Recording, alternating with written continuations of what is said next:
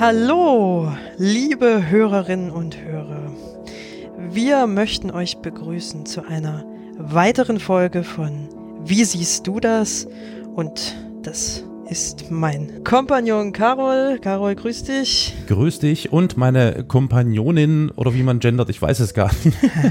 Lia, hallo Lia. Hi Carol und hallo ihr Lieben, die ihr uns hört. Wir sind heute sozusagen zu einer besonderen Folge, äh, haben wir uns hier zusammengefunden. Wir dürfen uns heute nämlich sehr geehrt fühlen durch den Besuch eines Gastes. Jede Folge, die wir aufzeichnen, ist eine besondere, möchte ich mal mit hinzufügen. Aber du hast natürlich nicht ganz unrecht.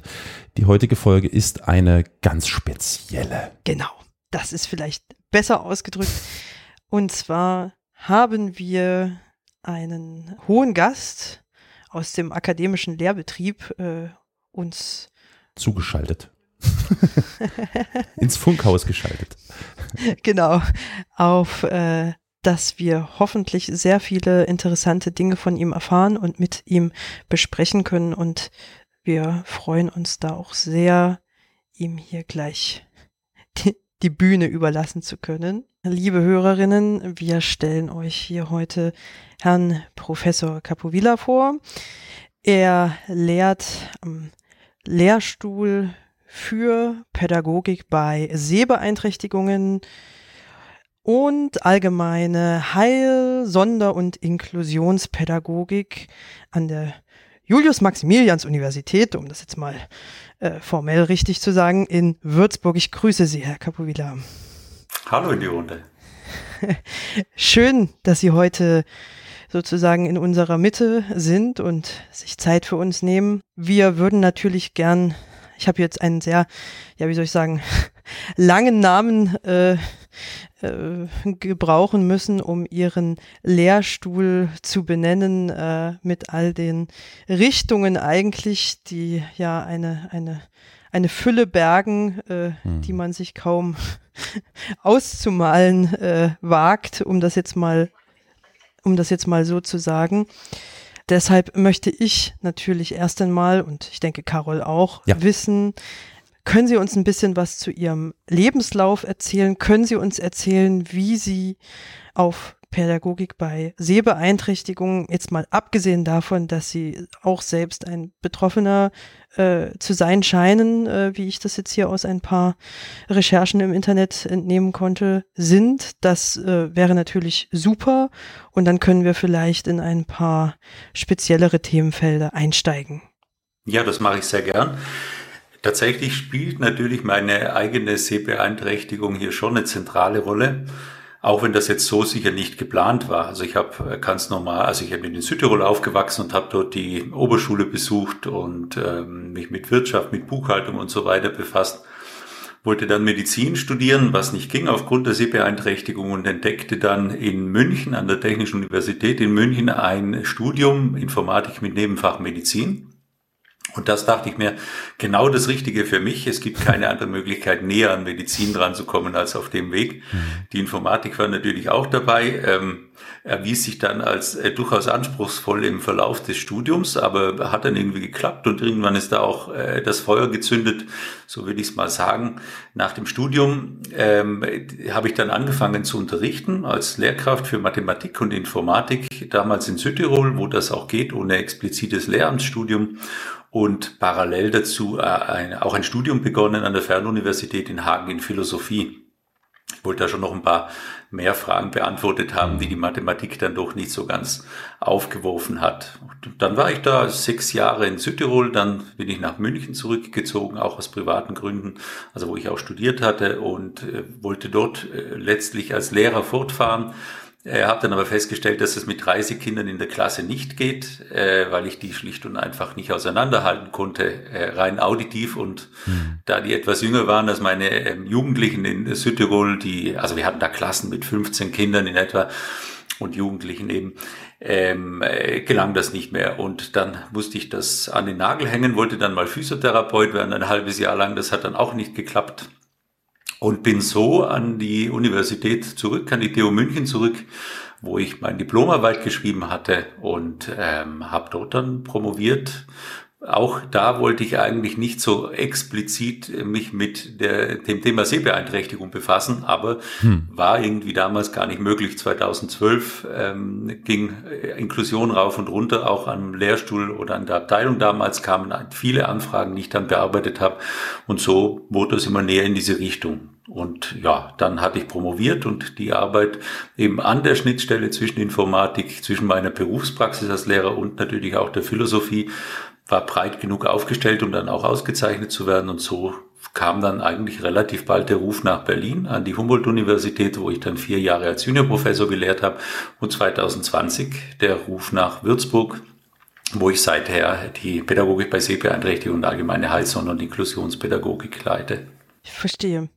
Diesen äh, speziellen Lehrstuhl gibt es ja tatsächlich erst seit zweitausendzwanzig in Würzburg. Das ist richtig, oder? Das ist richtig, der wurde neu eingerichtet als fünfter Standort in Deutschland. Also vorher waren es vier, jetzt haben wir fünf Standorte, die mhm. Pädagogik bei Sehbeeinträchtigung lehren. Wie ist das, wenn man an einen völlig neu gegründeten Lehrstuhl kommt äh, und den dann eigentlich erstmal aufbauen muss? Natürlich, ähm, ja, sowohl die Lehre an sich als auch die Studierenden dazu. Es sind ja jetzt zwei Jahre im Prinzip vergangen, seit äh, seit sie begonnen haben mit dieser Aufbauarbeit in dieser speziellen Thematik. Können Sie dazu etwas erzählen? Gibt Ihnen das mehr Freiheiten als anderen Lehrstuhlinhabern, als anderen Professuren? Ja, also ich würde sagen, es gibt die totale und absolute Freiheit, um es anders zu formulieren, viel zu viel Freiheit. Hm. Ähm, sie kommen im Prinzip hin und es gibt da gar nichts. Also es gibt, ja. man kriegt irgendwo Räume und ähm, muss sich dann irgendwie zurechtfinden. Das geht am Anfang ähm, via E-Mail natürlich äh, schleppend, bis man entsprechende Antworten kriegt, und so baut man das dann schrittweise aus, Suche nach Personal, Verwaltungsapparat aufbauen. Und also das ist das ganze Administrative, das ziemlich mühsam war. Und dann beginnt natürlich der, der Studiengang selbst. Da hat man die volle Gestaltungsfreiheit, ähm, kann sich da im Prinzip auch äh, voll entfalten in die Richtungen, wie man das für sinnvoll und für richtig hält. Die Grenzen sind dann natürlich in, in Bayern, in jedem Bundesland, dass man sich Kontakte oder dass ich Kontakte gesucht habe zu den Verbänden, zu den Schulen, die aktiv sind. Und mit denen in, äh, ins Gespräch ging, was sie sich denn vorstellen, was da enthalten sein soll, wie der aufgebaut sein soll, was die Schwerpunkte sind, was wichtig ist. Und in diesem Abstimmungsprozess, der circa ein halbes Jahr gedauert hat, haben wir dann eine Sammlung von Themen herausgearbeitet. Und das wird dann in äh, ein, ein Curriculum gegossen, also in, in einen Studienverlaufsplan, eine Prüfungsordnung, was alles dazugehört. Und das geht dann durch den, auf den Gremienweg und wird letztlich äh, genehmigt und äh, beschlossen. Und ja, ein Jahr hat das gedauert, nach einem Jahr war das auch soweit abgeschlossen und dann ist auch schon der Studiengang gestartet, beziehungsweise die Fachrichtung. Wir sind eine Fachrichtung innerhalb des Studiengangs Lehramt für Sonderpädagogik, und jetzt gerade nächste Woche startet der zweite Jahrgang und ich bin schon ganz gespannt und erfreut, dass es weitergeht. Und kurioserweise kam Ihnen da ja auch noch die Corona-Pandemie, wenn auch sie noch nicht vorbei ist, gewissermaßen in die Quere und hat ja, glaube ich, da auch ein bisschen was verschoben. Also das finde ich ja auch sehr interessant, dass die Verlagerung auf andere Medien dadurch plötzlich notwendig, erzwungen war. Nur mal so ein ganz kurzer Seitenaspekt. War das für Sie, abgesehen natürlich jetzt von den ganzen schlimmen negativen Folgen dieser Pandemie, auch ein positiver äh, Impuls, der vielleicht an bestimmten Stellen Türen geöffnet hat, wo man das sonst nicht erwartet hätte? Na, ich würde sogar noch extremer formulieren. Also ähm, Pädagogik mit Sehbeeinträchtigung hat ganz viel mit digitalen Exakt, Medien ja. und Technologie ja. zu tun. Mhm. Und wir, wir haben im hohen Maße davon profitiert, dass plötzlich, ähm, dass wir uns dem Bildschirm annähern können, wie mhm. das notwendig ist, dass wir Videos einspielen können ohne großen technischen Aufwand in Räumen, wo man nicht das richtige Kabel findet. Äh, und dann natürlich der größte Punkt, dass man plötzlich nicht mehr Hörsäle, Seminarräume suchen muss, sich überlegen muss, wie man mit einem Bus irgendwie hinfährt, der da nicht kommt. Wo, also Mobilität ist ein ganz wichtiger Richtig. Punkt. Wir haben im extrem hohen Maße davon profitiert. Jetzt sind wir im Rückbau wieder auf Präsenz. Gehört natürlich dazu bei der Universität, aber es wäre ein großer Gewinn, wenn wir die Digitalisierung hier vorantreiben können, was natürlich, ähm, ich sage jetzt in, an öffentlichen Universitäten alles sehr... Ähm, durchaus langsam geht. Natürlich, aber an sich, klar. Für uns ist ein großer Gewinn. Alles, was digital ist, ist eigentlich zugänglicher als das, was meistens nicht digital ist. Ja. Äh, in diesem Zusammenhang mal gesch- äh, gefragt, ich hatte vorhin auf der Seite äh, sozusagen Ihres Lehrstuhls gelesen, dass Sie, ähm, ja, dass im Prinzip der Studiengang Sonderinklusions- äh, Heilpädagogik, dass das als Vollstudium angeboten wird und eigentlich ausschließlich als Präsenzstudium, soweit ich das nachvollziehen konnte. Können Sie sich irgendwann einmal vorstellen, dass Sie das sozusagen digital anbieten können, auch aus der Ferne studierend? Also ich weiß natürlich, dass die Uni in Würzburg, ja. dass das jetzt kein Schwerpunkt ist, aber ähm, es gäbe ja vielleicht, gerade auch von der Zielgruppe, die das gerne studieren möchte, wäre das ja vielleicht ein großer Zugewinn. Ist nur mal so, so eine spontane Idee. Ja, also ähm, wir könnten morgen umstellen und alles digital machen. Mhm. Meine Mitarbeiter würden sich darüber freuen. Es gibt aber die Rahmenbedingungen ähm, in der Lehrverpflichtungsverordnung beispielsweise in Bayern geben das nicht her. Also Lehre muss in Präsenz gemacht werden, okay. zu fünfundsiebzig Prozent und dann geht's. Aber an sich können wir morgen umstellen, wäre ein großer Gewinn. Wir könnten auch sehr viel besser ähm, Menschen adressieren, die dieses Fach berufsbegleitend studieren möchten, Richtig. Was es sehr viele gibt. Wir könnten die Fachrichtung auch an anderen Standorten anbieten, zum Beispiel in Bayern. Das wären alles Möglichkeiten, die sich dadurch ergeben. Wird sich irgendwann passieren. Wann, weiß ich nicht, aber ähm, die Umstellung wäre von heute auf morgen möglich. Hm. Vielleicht da kurz eingehakt für die interessierten HörerInnen. Ihr Lehrstuhl bietet ja auch unregelmäßig Newsletter an. Äh, man kann sich da, das würde ich mal in den Shownotes verlinken, anmelden und bekommt dann Informationen über Veranstaltungen Ihres Lehrstuhls, über Vorträge oder Stellenausschreibungen, unter anderem auch Projektberichte und so weiter. Das ist vielleicht für den einen oder anderen interessant, äh, der sich da mal ein bisschen näher und vielleicht auch unregelmäßig damit beschäftigen möchte. Habe ich mich auch vorhin angemeldet. Sehr gut, ja, habe ich auch noch vor. Herr Capovilla, eine Frage, die sich mir stellt, auch im Zusammenhang mit dem Aufbau des Lehrstuhls. Ähm, als Sie vorhin noch nicht anwesend waren, das heißt Lia und meine Wenigkeit vorher noch ein bisschen geplaudert haben, haben wir eine Feststellung gemacht, vielleicht, ich hoffe, ich komme da nicht zu vor, Lia, äh, die ich gerne mal ins Feld führen möchte, nämlich, dass der Ansatz, der hier so aus den vielen Texten und Informationen, die ich jetzt gefunden habe, insbesondere natürlich jetzt von Ihrer Person und von Ihrem Lehrstuhl ausgehend, ein etwas vielleicht ungewohnter Ansatz ist, und zwar im Sinne von, es scheint hier, ich weiß nicht, ob das der richtige Begriff ist, eine interdisziplinäre Sichtweise oder Herangehensweise im Mittelpunkt zu stehen, die ich, die mich positiv beeindruckt. Um es mal so zu sagen, darf ich dann, Lia, deine Worte mal so verwenden? Ähm, Sie, Herr Capovilla, haben gewissermaßen die Herangehensweise an die ganzen Herausforderungen eines Lehrstuhls für Pädagogik bei Sehbeeinträchtigungen und Heil- und Sonderinklusionspädagogik, schon allein zusammengefasst dieser lange Begriff, umgedreht. Sie haben also, um es mit deinen Worten zu sagen, äh, f- eigentlich die Herangehensweise von den Kopf auf die Füße gestellt. Das, das soll eigentlich, also es soll als Lob gedacht sein, falls das jetzt irgendwie falsch angekommen ist oder so, soll als Lob gedacht sein oder positiv gemeint sein, nämlich diese interdisziplinäre Herangehensweise, das fand ich schon sehr, sehr interessant, oder darüber haben wir mit Lia gemeinsam gesprochen. Und wie ist es denn dann tatsächlich auch übergreifend mit anderen Hochschulen oder Universitäten Kontakte aufzubauen, wenn man vielleicht sich da ein bisschen abseits der bisher mh, getretenen Pfade bewegt? Das ist zumindest mein Eindruck hier. Ja, so wie wir das angepackt haben, ist es jetzt gar nicht so untypisch im internationalen Vergleich. Also ich würde tatsächlich sagen, dass das international sehr viel mehr so gelebt wird, wenn mhm. Sie in die Mathematikdidaktik oder in die Informatikdidaktik international blicken. Das ist wahr, ja, klar. Ja, ja. Dann finden Sie dort viele Themen, die auch Sehbeeinträchtigung und Blindheit betreffen. Ähm, da komme ich ja irgendwo auch ein bisschen her, deswegen mhm. habe ich das auch nie so, so getrennt gedacht. Wir haben in Deutschland eine ganz klassische Tradition der genau. Behinderungskategorien als pädagogische Aufgabe. Das wird, oder, oder, das wird natürlich diskutiert in diversen Kreisen und ähm, man hält weiterhin da, daran fest, dass man das weiterhin eben nach diesen Kategorien trennt. An den meisten Hochschulen, das ist nicht an allen Hochschulen so. Und ähm, äh, ja, daraus ergeben sich weiterhin diese klassischen Lehrstuhl für eine bestimmte Behinderungskategorie im pädagogischen Sinne. Mhm. Äh, das ist dem geschuldet, dass das so aufgestellt ist. Ich selbst äh, Wie gesagt, komme aus der Informatik, komme aus der Philosophie, komme ja. ohnehin aus einer interdisziplinären Perspektive mhm. und äh, kann das gar nicht so denken als reine pädagogische Disziplin. Es mhm. gibt natürlich dieses schöne Dilemma, das sich da drin auftut, dass Richtig. Menschen, die sich für Pädagogik entscheiden, häufig doch eine gewisse Technikaversion mitbringen.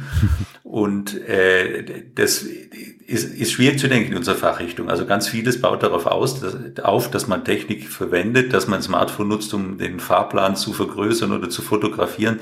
Und äh, ja, dass man äh, auch Brei auf diesem Weg erschließt und nutzt und so weiter. Also das sind viele technische Aspekte, die drin sind, die als rein pädagogische Disziplin, was natürlich die Blinden- und Sehbehindertenpädagogik in der traditionellen Bezeichnung auch war, die so nicht äh, heute nicht mehr wirklich weitergedacht werden kann. Mehr die Blindenpädagogik, die originäre Pädagogik ist, Sehbehindertenpädagogik, also das, wo jemand visuell orientiert ist, das ist tatsächlich häufig sehr techniklastig und häufig auch unterstützt durch Technik in vielen Punkten.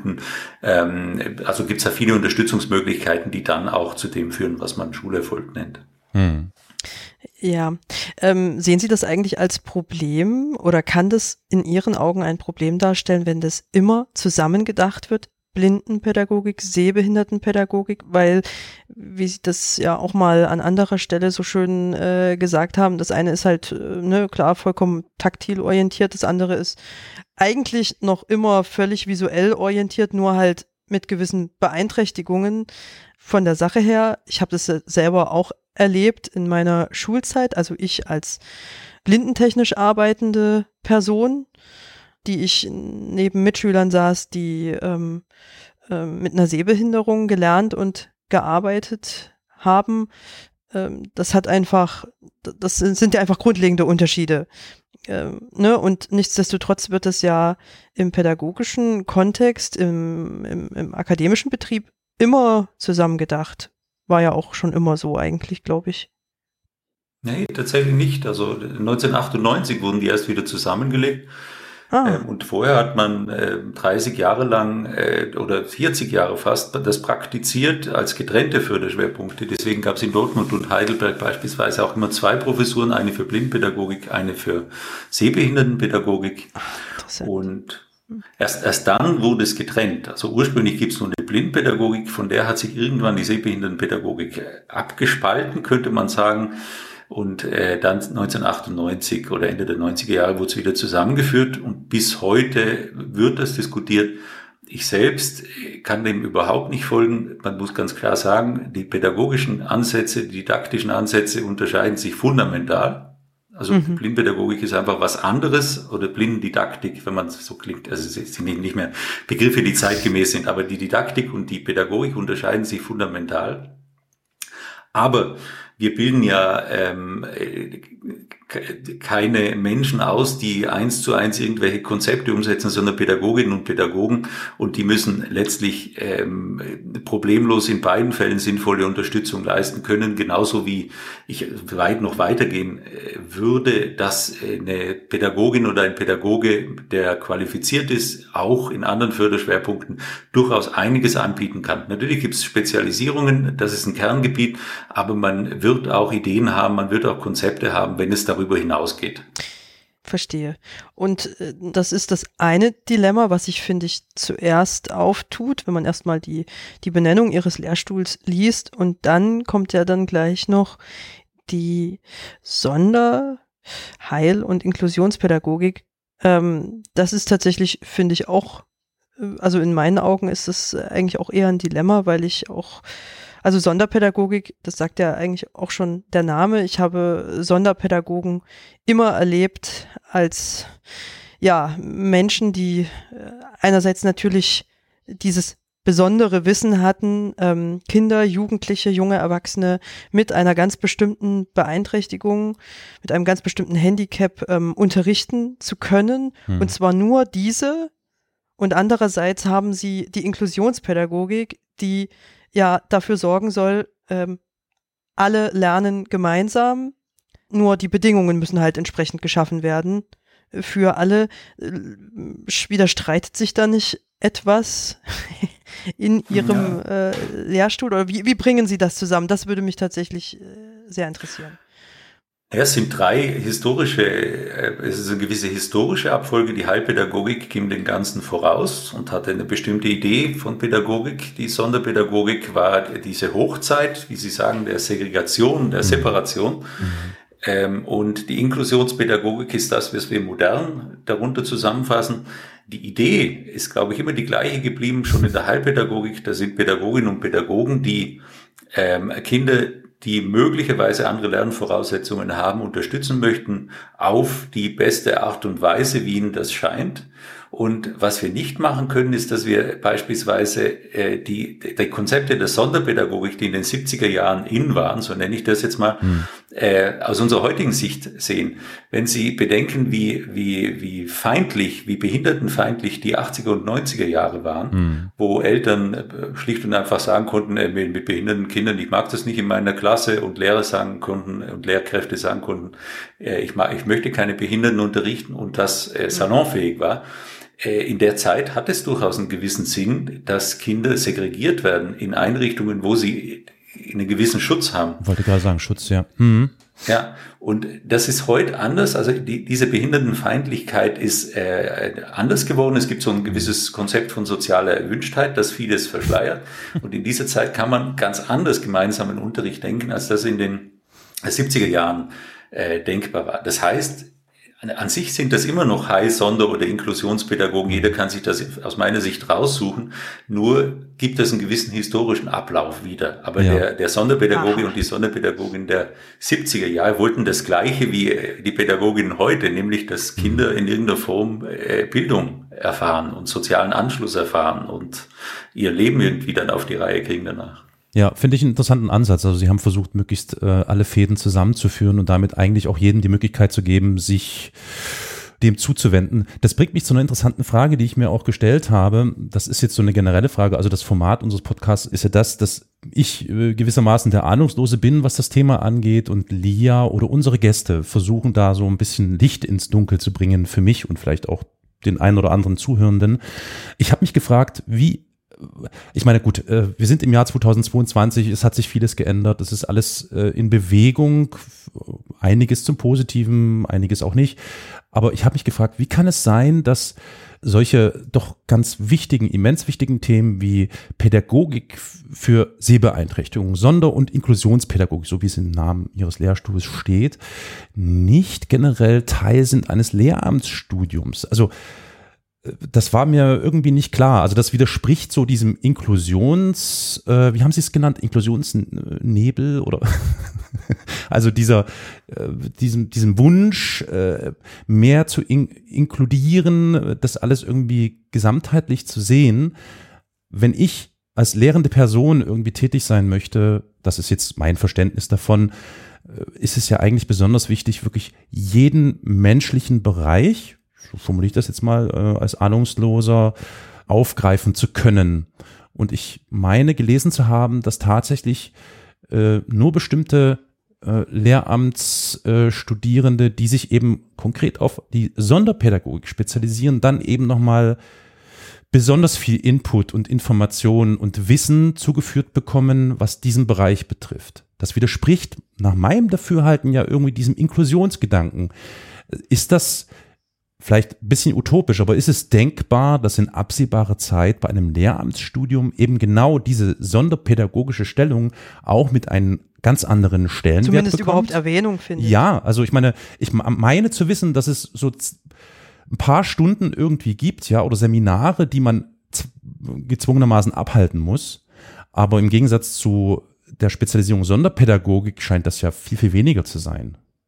Ja, also das trifft es ziemlich genau. Auch Lehrkräfte, die jetzt klassisches Grundschullehramt oder mhm. äh, Mittelschule studieren oder halt die anderen Fachrichtungen, lernen das kennen, also bis zum sehr überschaubaren Rahmen, dann vorwiegend die Förderschwerpunkte Lernen und äh, äh, Verhaltensstörungen beziehungsweise Verhalten, M S O T S oder wie wir es nennen wollen, je nach Bundesland.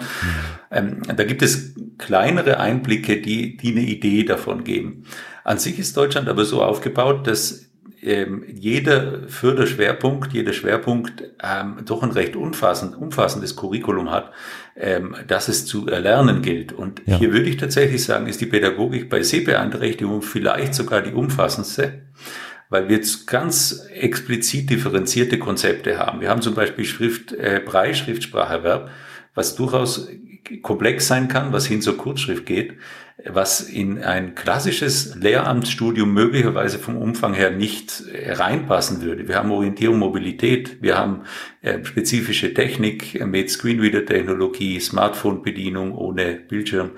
Ähm, da könnte ich jetzt noch vieles mehr aufzählen. Mhm. Also das wird man nicht unterkriegen vom Umfang. Deswegen ist die Idee mehr in die Richtung, dass man sagt, man studiert möglicherweise ein Unterrichtsfach und zusätzlich sonderpädagogische Förderschwerpunkte, wie das mhm. Berlin macht.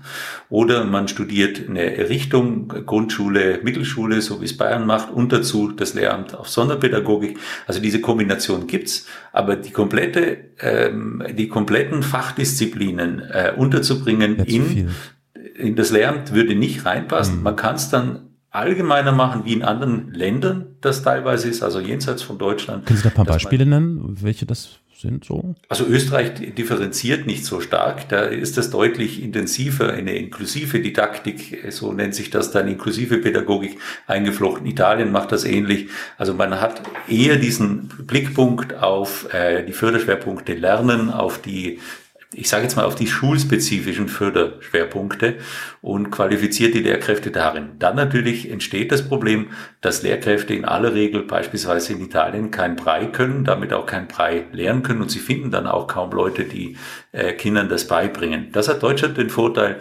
wahrscheinlich kriegen sie in den Vereinigten Staaten natürlich auch, aber in Deutschland werden sie im Vergleich zu wahrscheinlich den ganz vielen anderen Ländern eine relativ gute Unterstützung beim Brei-Lernen kriegen. Mhm.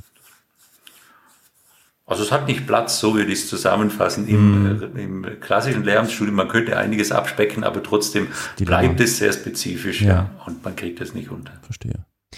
Und die Häufigkeit der Zielgruppe ist natürlich auch nochmal anders, ne? Also ich denke, eine spezielle Pädagogik für Kinder und Jugendliche mit Lernbeeinträchtigungen oder Verhaltensauffälligkeit äh, mit aufzunehmen in den in in die in das äh, sage ich mal allgemeine ähm, Lehramtsstudium ist vielleicht auch wahrscheinlich klüger, schätze ich mal sehr stark, weil Lehrer es auch öfter damit zu tun bekommen als mit Kindern, die von Sehbehinderung oder Blindheit betroffen sind, gehe ich jetzt mal sehr stark von aus.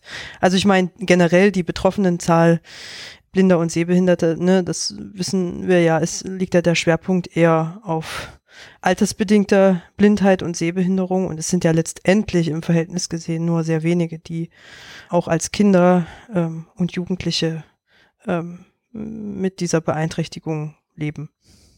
Und das ist richtig, das sind, ähm, wir haben glaube ich so fünf, sechs Millionen ähm, Schülerinnen und Schüler im Pflichtschulalter und in etwa zehntausend Kinder mit Förderschwerpunkt sehen. Wobei äh, das nicht ganz so einfach ist in der Differenzierung, weil natürlich auch ein Anteil von Kindern mit geistiger äh, Behinderung, also die den Förderschwerpunkt geistige Entwicklung haben, Sehbeeinträchtigungen haben, genauso in körperlich-motorischer Entwicklung. Ja. Und man könnte auch sagen, bei Lernen gibt es wahrscheinlich Wahrnehmungsstörungen, die dazu führen, dass äh, Leseeinschränkungen entstehen und Recheneinschränkungen, die dadurch mitbestimmt sind. Aber ja, es bleibt das Gleiche. Wir bilden Pädagoginnen und Pädagogen aus. Das ist die Kerndisziplin. Da ist sicherlich ein breiteres Spektrum möglich, aber hängt natürlich immer von vielen Faktoren ab. Wenn Sie die Klassengröße nehmen, mit dreißig Kindern ist es schwierig. Wenn eine Klasse fünfzehn Kinder oder achtzehn Kinder hat, dann ist auch eine höhere Individualisierung, damit auch eine höhere Adaption an besondere Bedingungen von Lernen mit Sehbehinderung möglich. Und natürlich gibt es Lehrkräfte, die dazu bereit sind, auch wenn sie das nicht äh, spezifisch erlernt haben, vor allem heute. Auch das, glaube ich, ist anders geworden, dass es eine größere Bereitschaft von Lehrkräften gibt, Ähm, es sich dazu adaptieren, sich anzupassen, aber das stößt an Grenzen, wenn Sie äh, eine Klasse mit viel zu vielen Lernenden haben, die, wo, wo Sie nicht Pädagogin und Pädagoge sein können, sondern im Prinzip nur Lehrender. Ja, ja klar, das rüttelt natürlich, das ist systemisch, ne? Das rüttelt natürlich an, an, an den tradierten Mustern, das ist klar, und das ist sicher kein einfaches Unterfangen, ähm, da irgendwie, wie soll ich sagen, diese Muster umzubauen, so zu verändern, ähm, die Geschichte der Heil-Sonderpädagogik ist ja nun schon eine lange, hatten Sie ja selber auch gesagt. Ich würde gerne noch mal ganz kurz einen Aspekt mit ins Spiel bringen. Ihre Vita ist ja zu entnehmen, das haben wir ja gehört, dass Sie in äh, dem damaligen Westdeutschland aufgewachsen, groß geworden und so weiter sind und äh, studiert haben.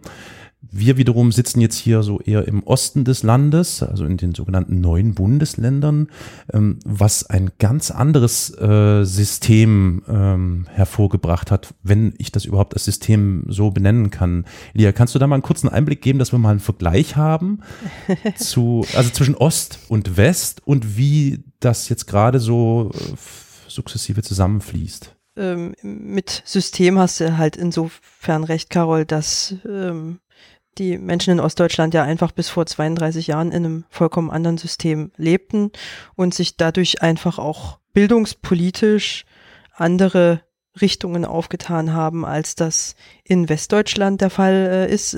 Ich bin auf diese Fragestellung, die Carol gerade anspricht, dadurch aufmerksam geworden, dass sie ähm, ja auch auf der Seite ihres Lehrstuhls äh, formulieren, dass sie sich in der Tradition der Behindertenbewegung verstehen, die ja so raus aus diesem, aus dieser Hilfsbedürftigkeit äh, und aus diesem gesellschaftlichen Ausschluss wollte, ähm, hinein in die Gesellschaft und vor allem sich diese Hilfe zur Selbsthilfe ähm, und, und ähm, eigene Entscheidungen treffen zu können für ihr Leben, für die Art ihrer Assistenz und so weiter und so fort.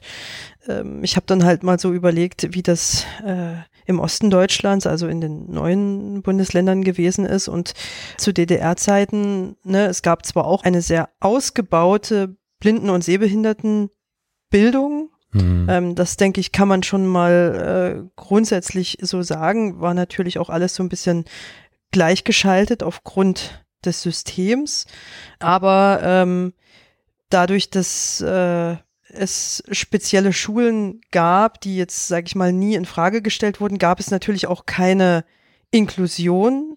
Es gab äh, keinen Versuch zur Inklusion. Es gab äh, die entsprechenden, also Landesschulen hießen die damals noch gar nicht, ähm, sondern es waren einfach Anstalten, oder? Blind- Ja, richtig, mhm. ähm, trugen noch alte Namen, äh, noch aus ihrer jeweiligen Gründerzeit zum Teil, und äh, ne, dort gab es halt die Blinden und die Sehbehinderten, und die bekamen dort auch durchaus keine schlechte Bildung, aber es war eben immer dieser geschützte Raum, und meistens bekamen sie danach auch ähm, Blinden- und Sehbehinderten typische Arbeiten. In der D D R gab es ja das Recht auf Arbeit, mhm. und ähm, Genau, entsprechend bekam jeder einen Job, ähm, ne, und viele haben auch davon profitiert und sind beispielsweise nach der Wendezeit, nun ja, wie es vielen äh, sehenden Menschen, also auch Menschen ohne Beeinträchtigungen auch ging, äh, sind dann arbeitslos geworden, weil halt ähm, dieser blindenspezifische Schutz äh, zum Teil wegfiel. Und ähm, also, was ich eigentlich damit sagen möchte, diese eigenständige, dieses eigenständige Streben nach Hilfe zur Selbsthilfe und hinein in die Mitte der Gesellschaft, das haben wir halt bis dato neunzehnhundertneunzig so nicht erlebt, sondern haben es dann, weil wir ja auch ähm, die, ähm, ja, wie soll ich sagen, die Bildungspläne, die Lehrpläne ähm, anderer Bundesländer übernommen haben, äh, zum Teil der alten Bundesländer, zum Beispiel Sachsen hat viel von Baden-Württemberg übernommen beispielsweise, ähm, ne, und entsprechend hat man sich das dann so ein bisschen übergestülpt, aber das hätte ich gerne mal so ein bisschen von Ihnen gewusst, inwiefern Ihnen da was bekannt ist, ähm, ob es da Unterschiede gibt, sichtbare Unterschiede, vielleicht auch von Ihrer Zeit aus gesehen an der Humboldt-Universität in Berlin und zu jetzt, wie Sie in Bayern, in Würzburg arbeiten können. Ja, da sind Sie wahrscheinlich mehr Expertin als ich, weil Sie diese praktischen Erfahrungen noch mitbringen. Ähm, die, die, Also im Allgemeinen kann man das natürlich betrachten und mit besonderem Blick auf die Pädagogik bei Sehbeeinträchtigungen. Die Humboldt-Universität hat sehr früh mit einer universitären Ausbildung begonnen, bereits neunzehnhundertsiebenundvierzig war das. Und im Osten, äh, im Westen ist man später nachgezogen. Ich glaube, in Marburg waren die ersten Studiengänge dann Mitte der, oder Ende der fünfziger Jahre in diese Richtung, wo man begonnen hat, das zu studieren. In ähm, Ostdeutschland war das ein Aufbaustudiengang, also bereits fertige Lehrkräfte, mit fertig, mit, mit, die fertig studiert hatten, haben das zusätzlich gemacht. Und ähm, im, in Westdeutschland waren das meines Wissens originäre Studiengänge, die also das, wie es heute weitergeführt wird, dann in der Tradition auch, also die Studierenden dann auch studiert haben. Man muss vielleicht dazu sagen, dass das in, nach meinem Kenntnisstand in der ehemaligen D D R als selbstverständlich galt, dass alle Menschen arbeiten, dass alle Menschen diese Bildung erfahren, dass alle Menschen in dieses Volkssystem hinein rehabilitiert werden. Daher auch Rehabilitationspädagogik als dieser klassische Begriff, der aus der ehemaligen D D R stammt, während man in Westdeutschland das auch über die Kultusministerkonferenz in die Richtung begründet hat, dass durch den Zweiten Weltkrieg eine bestimmte Schuld gegenüber Menschen mit Behinderung besteht, weshalb man sie jetzt ähm, besonders gut unterstützen muss, besonders gut versorgen muss. Das ist natürlich eine Motivlage von vielen.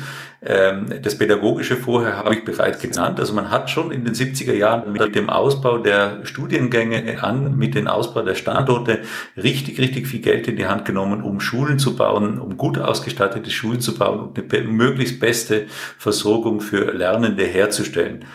Das wuchs dann weiter, Ähm, auch im Kontext von Kindern mit geistiger Behinderung, wo diese Definition, wie, wie, also wo ist der Bildungsanspruch anzusiedeln, der in Deutschland in den siebziger Jahren ähm, so richtig zur Geltung kam, also in Westdeutschland so richtig zur Geltung kam, während der in meines Kenntnisstands, zumindest in der ehemaligen D D R, dann auch etwas abgeflacht ist in der Vorstellung. Also man ging da ein bisschen davon weg und ähm, meinte dann, dass man sich auf die Lernenden konzentriert, wo das jetzt unter Anführungszeichen vielversprechender gewesen sein könnte. Die, der heutige Stand ist ähm, ähnlich. Also ich erkenne jetzt hier nicht wesentliche Unterschiede. Es gibt an jeder Universität eine eigene Vorstellung, eine eigene Struktur. Es gibt in jedem Bundesland eine, eine Vorstellung, wie Inklusion begriffen wird, wie das, was Bildung für Menschen mit Behinderung begriffen wird.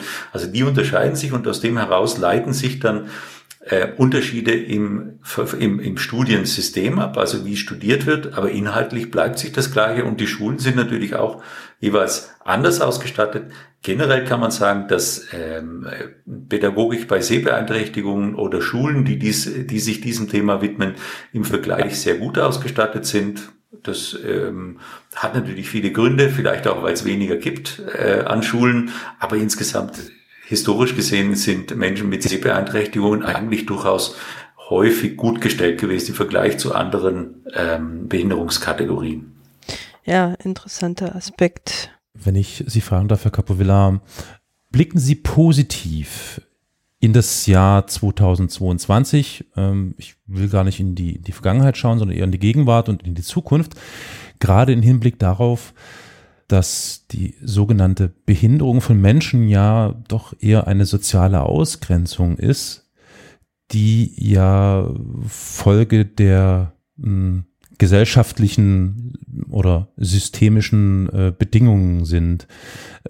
Haben Sie ein, ein gutes Gefühl? Ich, also ich möchte Ihnen jetzt nicht keine schlechte Laune machen, aber Sie wissen, was ich meine. Also haben, sind Sie gute Dinge? Geht es gut bei Ihnen voran? Haben Sie das Gefühl, dass wir uns auf einem wünschenswert guten Weg bewegen?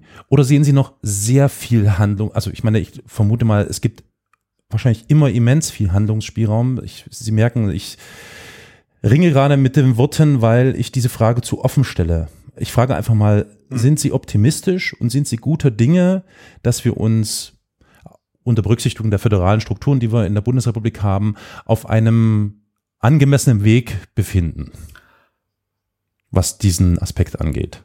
Ja, ja schwierig. Äh, die ich Frage weiß, ist tatsächlich nicht, ja, nicht leicht zu beantworten. Ähm, man kann das natürlich auf Deutschland beziehen. Mhm. Was ich schwierig finde, weil wir das irgendwie schon im internationalen Vergleich sehen müssen. Wenn Sie bedenken, dass wir weltweit, da gibt es ja viele Zahlen, äh, dreihundert, vierhundert Millionen Menschen haben, die eine Sehbeeinträchtigung haben. Ich fokussiere es zuerst mal auf die Sehbeeinträchtigung. Äh, und dann daneben stellen, dass, ich glaube, an die hundertvierzig Millionen weltweit, hundertvierzig Millionen Menschen leben weltweit mit Sehbeeinträchtigungen, weil sie keinen Zugriff auf eine Brille haben. Mhm. Das heißt, sie haben keine Möglichkeit, eine Kurzsichtigkeit zu korrigieren und leben deshalb unter den Bedingungen einer Sehbeeinträchtigung. Ja. Und das ist ein Zustand, der erschütternd ist. Das stimmt. Ähm, äh, und in, in dem Kontext ist es natürlich häufig ähm, schwierig, also die, die, die, die Verteilung der Mittel, die wir zur Verfügung haben, äh, zu rechtfertigen. Ich mache diesen Vorspann, um dann zu sagen, ich glaube, in Deutschland wird sehr viel getan, um hm. Bildung zu sichern, wird seit einigen Jahren sehr viel getan, seit vielen Jahren sehr viel getan, um Bildung zu sichern, um möglichst allen diese Bildungschancen zu geben. Mein Zweifel ist ein bisschen, wir haben folgende Idee in Deutschland, dass wir ähm, alle mit gleichen Chancen ausstatten. Ich glaube nicht, dass das reicht. Ähm, Unterschiede sind eben nicht nur in, in den Chancen, in den Startbedingungen, sondern eben dann auch im Prozess. Insbesondere bei Menschen mit Behinderung. Dinge werden anders getan, Dinge müssen anders getan werden. Das heißt, dieser Ausgleich von Chancen wird eben dann nicht bringen. Wenn wir also auch alle mit besten schulischen Bedingungen ausstatten, mit besten Möglichkeiten ausstatten, ist meine Zuversicht durchaus etwas beschränkt, dass wir äh, dann da alles erreichen, was wir erreichen wollen. Jetzt bin ich selber sehr allgemein geblieben. Aber, aber grundsätzlich ist so, ich denke, dass es Fortschritte gegeben hat. Ich denke auch, dass vieles sich zum äh, unter Anführungszeichen Besseren gewandt hat, weil sich die Gesellschaft weiterentwickelt hat, weil wir offener geworden sind, weil wir flexibler geworden sind. Wir müssen ja nur die anderen Diskurse hinzunehmen, wenn es um Gender geht, um Queerness geht. Das sind ja auch alles Dinge, die in den siebziger, achtziger Jahren so nicht denkbar waren. Mhm. Also von dem profitieren wir natürlich genauso mit als Menschen mit Behinderung. Aber ja, da kommt wieder mein berühmter Satz, es gibt den Mensch seit zweihunderttausend Jahren, ähm, was jetzt vor, vor hundertfünfzigtausend Jahren, also die letzten, die ersten hundertfünfzigtausend Jahre war, wissen wir natürlich nicht, da haben wir keine Funde zu, aber die, die Wahrscheinlichkeit, dass wir jetzt genau in dieses Jahrzehnt ja. hineingeboren sind, wo sich alles zum Besseren wendet, das ist eher gering. Also das, glaube ich, Wird, wird schwierig. Verdammt, was ich, was ich, ist, mir ist es wirklich gelungen, oh, das tut mir sehr leid, also ich wollte ihn da, nee, aber ich finde, das ist ein guter Ansatz, den Sie da bringen. Es ist, man muss es ja wirklich so kleinteilig betrachten, beziehungsweise eher größer aufziehen. Vom Gesamten her. Genau, vom Gesamten her sehen. Äh, positiv sei vielleicht gesagt, also dann ist das nicht nur so ein bisschen mein Eindruck, sondern das scheinen Sie damit auch zu bestätigen, dass die Sichtweise auf Behinderungen ähm, sich schon merklich geändert hat in der Gesellschaft, auch sozial. Wie sieht's denn institutionell aus? Jetzt mal abgesehen von dem Hochschulbetrieb, äh, können Sie da ein bisschen was sagen dazu? Wahrscheinlich ist das noch recht starr, ne? Ich glaube, in Deutschland hat sich äh, da einiges geändert, aber wenn Sie nach Afghanistan schauen, oh, ja. wenn Sie in hm. viele andere Länder schauen, hm. dann äh, leben Sie genau mit, oder leben Sie mit sehr vielen Nachteilen in der Familie, in den Institutionen, hm. im persönlichen Kontakt, wenn Sie behindert sind. Das meine ich mit dem Allgemeinen. Institutionell finde ich es hochspannend, das hat Tom Shakespeare sehr schön auf den Punkt gebracht, wenn er sagt, was werden wir uns denn in zwanzig Jahren äh, über unsere Zeit heute denken. Also wir sind ja auch bereit zu sagen, dass Menschen in den siebziger Jahren, die die Segregation im hohen Maße wollten, also die ja. behinderte Menschen in eigene Schulen gesteckt haben, dass die barbarisch waren. Also das mutmaßen wir uns ja auch heute an zu sagen. Was wird man über uns sagen? Und wir werden uns der Frage stellen müssen, wie es eigentlich sein kann, dass man Schulen, dass man Restaurants, dass man äh, Universitäten, dass man also viele öffentliche Einrichtungen, also Institutionen baut, die mit Barrieren ausgestattet sind, ja. dass sie nicht aufgefunden werden, dass sie nicht zugänglich sind, dass sie nutzbar sind, obwohl wir sämtliche technischen Möglichkeiten hätten, das zu tun.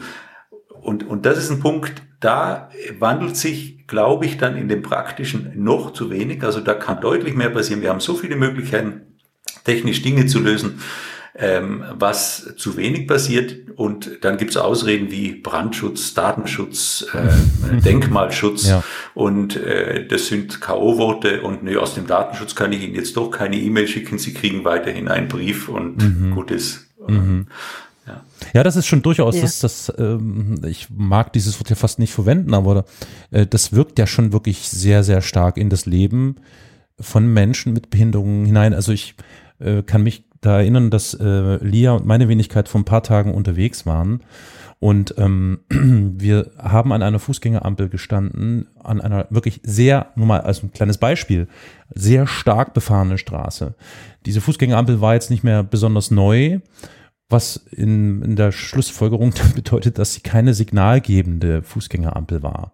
Das heißt, wer dort als Nichtsehender oder anderweitig mit einer Behinderung lebender Mensch an dieser Ampel steht, hat ein ganz großes Problem, weil er kommt an dieser Stelle einfach nicht weiter.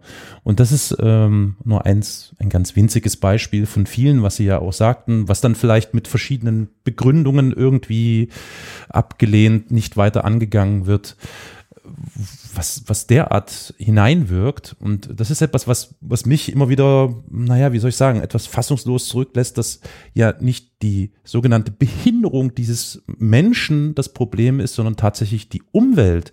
Also das, was die, wo die Menschen ja agieren und mitunter, wenn man Pech hat, natürlich auch die Mitmenschen. Ja, ich, ich würde, also ich würde die Behinderung jetzt nicht außen vor lassen. Eine Behinderung behindert, ja, so, das ja. betrifft ja auch den Mensch selbst. Also ich würde den Aspekt hier nicht zu soziales, also nicht zu sozial betrachten, aber mhm. ich kann an Behinderungen ja im, entgegen der Vorstellung, wie man in der Sonderpädagogik durchaus gedacht hat, verhältnismäßig wenig tun. An, Blind, mit, an Blindheit kann ich wenig ändern, aber ich kann absolut und vieles an den Rahmenbedingungen ändern. Das heißt, es ist immer ein Zusammenspiel aus beiden Dingen, aber ich kann an der einen Seite im Verhältnis relativ viel und einfach ändern. Und dann ist es schon erschütternd, wie, dass man doch so viele dann einfach hinnimmt und sagt, naja, da kommt, solange niemand kommt, muss ich mich ja nicht anpassen. Und wenn jemand kommen würde, äh, dann machen wir da schon was. Das ist ja so eine typische Formulierung. die Ich, ich möchte da mal, weil ich fand das ganz wunderbar formuliert, ein Zitat wiedergeben aus einer Studie, an der Sie beteiligt waren. Da steht Folgendes: Deshalb gibt es auf Autobahnen keine Stufen.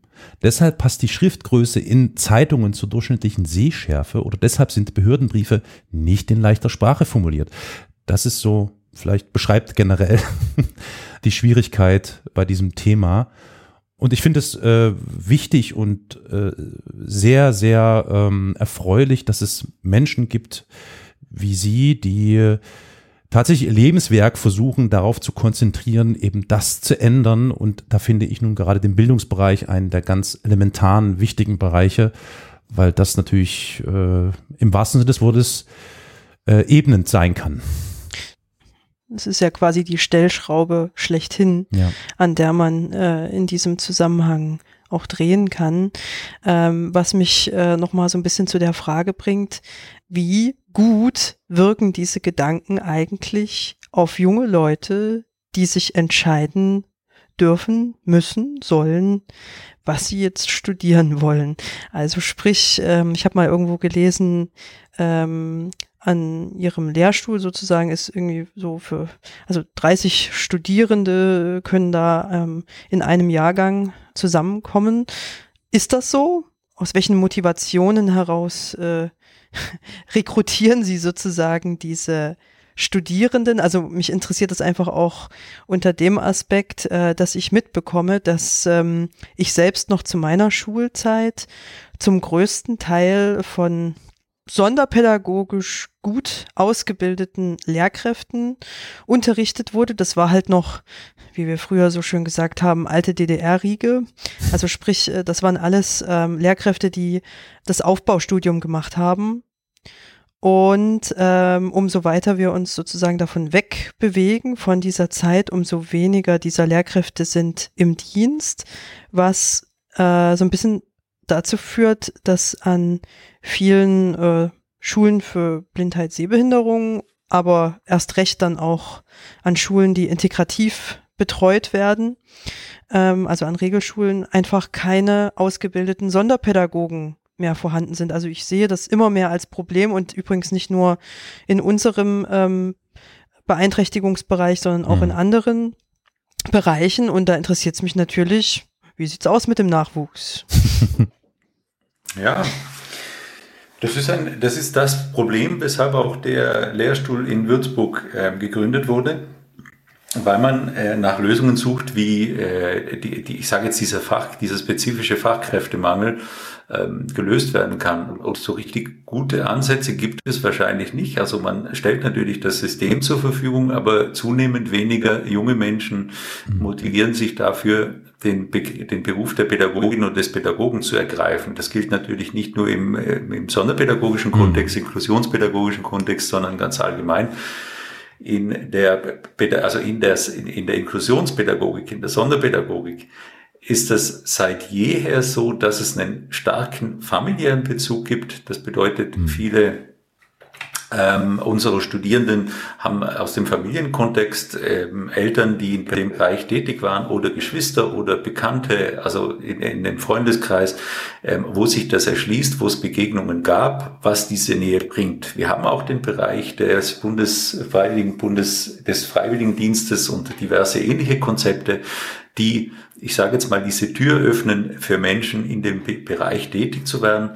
Es gibt einzelne ähm, Menschen, die sagen, genau das ist es, was ich machen will, die gibt es natürlich immer. Aber an sich ist es relativ schwierig, äh, da einen Anschluss zu geben, eine, eine Tür aufzumachen, dass Menschen da hereinschauen. Und natürlich für meine Fachrichtung kann ich in dem Sinn am besten werben, dass wir extrem bunt sind. Wir haben Lernende, ähm, die in Werkstätten tätig sind, die vielleicht gar nicht berufstätig werden, die Professoren an Universitäten werden. Also dieses Spektrum mhm. ist sehr, sehr breit. Das hat wahrscheinlich kaum ein anderer Förderschwerpunkt, vielleicht höher noch ein bisschen, aber ähm, unsere ist hier schon sehr spezifisch. Wir haben einen, einen lebensumspannende Fragestellung, die eben, wie vorher bereits gesagt, nicht nur die Schule betrifft, sondern auch das Erwerbsleben betrifft, auch das Alter betrifft, wo sich das verteilt. Es gibt sehr große, sehr mächtige Einrichtungen in unserem Kontext. Es gibt Ferienhäuser, die spezialisiert sind auf blinde Menschen. Es gibt eine eigene Schrift. Also es gibt ganz viele Dinge, die unsere Fachrichtung spannend machen, die unsere Fachrichtung interessant machen, die aber dann, also wenn ich jetzt das ganze Lob gemacht habe, aber dann natürlich äh, bis zum gewissen Grad in ein durchaus eingeschränktes Feld an beruflichen Möglichkeiten äh, enden, weil es halt die die Fördereinrichtungen sind in den großen Städten. Und äh, wenn jetzt jemand sagt, ich möchte jetzt trotzdem irgendwo im Bayerischen Wald ähm, mein kleines Häuschen da haben, dann könnte das schwierig sein. Äh, also das ist so der Punkt. Die, es ist weit genug offen, aber der, der Zugang zum Fach basiert dann doch über persönliche Erfahrungen, über eine persönliche Identifikation. Häufig, was schade ist, was wir ändern wollen, deswegen auch der interdisziplinäre Ansatz, wie Sie es vorher gesagt haben. Wir brauchen Informatiker und Informatikerinnen, wir brauchen Menschen, die aus der Mathematik kommen. Also das, das, das gibt es inzwischen alles her. Also wir haben modernstes, im, was Technik betrifft, was auch medizinische Aspekte betrifft, Neurologie und so weiter. Es ist weit offen, aber tatsächlich eine Herausforderung, Studierende dafür zu begeistern. Es ist sicher auch eine Frage der Durchdringung, ne? Also da kommt man dann wieder so ein bisschen an den Punkt, wie ist beispielsweise die Pädagogik oder das Bildungssystem aufgestellt und wo kann man irgendwie den Hebel ansetzen? Und das braucht natürlich auch viel Zeit und viel Kraft und Energie. Das ist ganz klar. Hm. Das heißt also, es ist auch so ein bisschen eine Frage der Außenwirkung. Haben wir da irgendwie, ich möchte nicht sagen, ein Marketingproblem? Also müssen wir wirksamer werden, ähm, wahrnehmbarer, dass sich einfach mehr Menschen, also Sie haben ja gerade viele Türen aufgezählt, äh, durch die sich äh, sozusagen dieser Bereich öffnen kann für Menschen. Mhm. Aber sehen Sie da Wege, wo wir mehr tun können diesbezüglich? Vielleicht wer, sogar auch die Betroffenen? Darf ich nochmal kurz nachfragen, wer ist wir? Ähm, Damit möchte ich sagen, diejenigen, die dafür kämpfen, dass ja. es mhm. okay. ähm, Genau, dass es diesen Bereich gibt und vor allem, ähm, dass er auch äh, in, in akademischer Lehrtätigkeit vorankommt. Also ja. sprich, neue ähm, Pädagogen ähm, so gut wie möglich ausbildet, mhm. auf dass eben auch andere Generationen nach uns ähm, blinde, sehbehinderte Menschen eine gute Bildung erfahren können. Ich denke, voraus geht die Entscheidung, dass sich jemand, äh, also jemand wählt ja den Beruf der Pädagogin der, der, oder des Pädagogen und dann kommt als erster Punkt natürlich, welche Schulart wähle ich und da kommt an erster Stelle natürlich eine Grundschule, eine Mittelschule, ein Gymnasium oder was auch immer. Also das sind diese klassischen und dann haben wir, wenn jemand sagt, ja, ich könnte mir doch Lernen mit spezielleren Voraussetzungen vorstellen, die nochmal anders an das Ganze herangehen, dann sind wir in dem Bereich der, der, der Inklusions-Sonderpädagogik und dort gibt es wiederum verschiedene Richtungen, für die sich ja. Menschen entscheiden. Und auch da wird dann der erste Schritt in die Richtung gehen. Was sind denn die größten Förderschwerpunkte? Geistige Entwicklung, Lernen, äh, Verhalten. Also wird man tendenziell, wenn man sagt, ich möchte was mit Lernenden mit speziellen Voraussetzungen machen, in diese Richtung gehen. Und da, dann gibt es noch die kleineren Förderschwerpunkte, zu denen wir jetzt sind, einfach zahlenmäßig kleinen Förderschwerpunkten, wo es so einen speziellen Zugang äh, geben muss. Ich glaube, dass die Zukunft ist, daran arbeiten wir auch. Also das eine ist das Interdisziplinäre, das ich versuche aufzumachen, ähm, was jetzt speziell wir da sicher irgendwo auch ähm, anbieten können. Wie erfolgreich ist, das ist, werden wir sehen. Aber auch dann die Kombination, also die interdisziplinäre Ausrichtung mit anderen Förderschwerpunkten zusammen, dass wir eben versuchen, hm. spezifische Körper, körperliche, motorische Beeinträchtigungen zusammenzudenken mit Sehen. Also wo sind da die Gemeinsamkeiten? Wo sind da die Schnittstellen? Dass eben ähm, Studierende vielleicht eher solche Kombinationen wählen. Also das, glaube ich, ist so die Richtung, dass man, ja, also dass man ein bisschen diese ganz strikte, starre Richtung ja. der, der einer Behinderungskategorie versucht, in eine Richtung weiterzuentwickeln und nach Gemeinsamkeiten zu fragen. Das würde ich so als Ansatz sehen, den wir auch vorhaben. In Würzburg hier beispielsweise sind wir gut ausgestattet, also mit Fachkolleginnen und Fachkollegen in diese Richtung weiterzudenken. Das klingt sehr positiv. Zwei Jahre, das ist keine lange Zeit, ganz im Gegenteil. Im Vergleich zu den hundertfünfzigtausend und mehr Jahren, die wir vorhin schon angesprochen haben. Oh ja. Insofern ähm, kann ich nur sagen, also ich wünsche Ihnen und Ihrem Lehrstuhl und all Ihren Mitarbeitenden und Studierenden, dass Ihnen das gelingen möge. Natürlich auch, dass es vielleicht ein, ein, ein gutes Beispiel ist und eine gute Zusammenarbeit gibt mit anderen Hochschulen, anderen Universitäten, damit das Ganze auch trotz der föderalen Strukturen irgendwie äh, landesweit, quasi bundesweit irgendwie netz- und weltumspannend den Weg finden wird. Also das wäre mein großer Wunsch. Ja, ich glaube, das ist fast, fast irgendwie ein schönes Schlusswort gewesen von Ihnen, Herr Capovilla. Was sagst du, Lia? Ja, das finde ich auch. Also herzlichen Dank auch von mir und äh, für Ihre Expertise, für Ihre Zeit, die Sie sich heute für uns und unsere Podcast-Episode hier genommen haben. Herr Professor Capovilla, vielen Dank. Ich danke Ihnen. Danke für Ihre Zeit. Machen Sie es gut. Tschüss. Tschüss. Ciao. What caused the malfunction? You couldn't be sure. The burnt out control panel offered no clue. But now, drifting in the cold blackness of space, he realized he was doomed.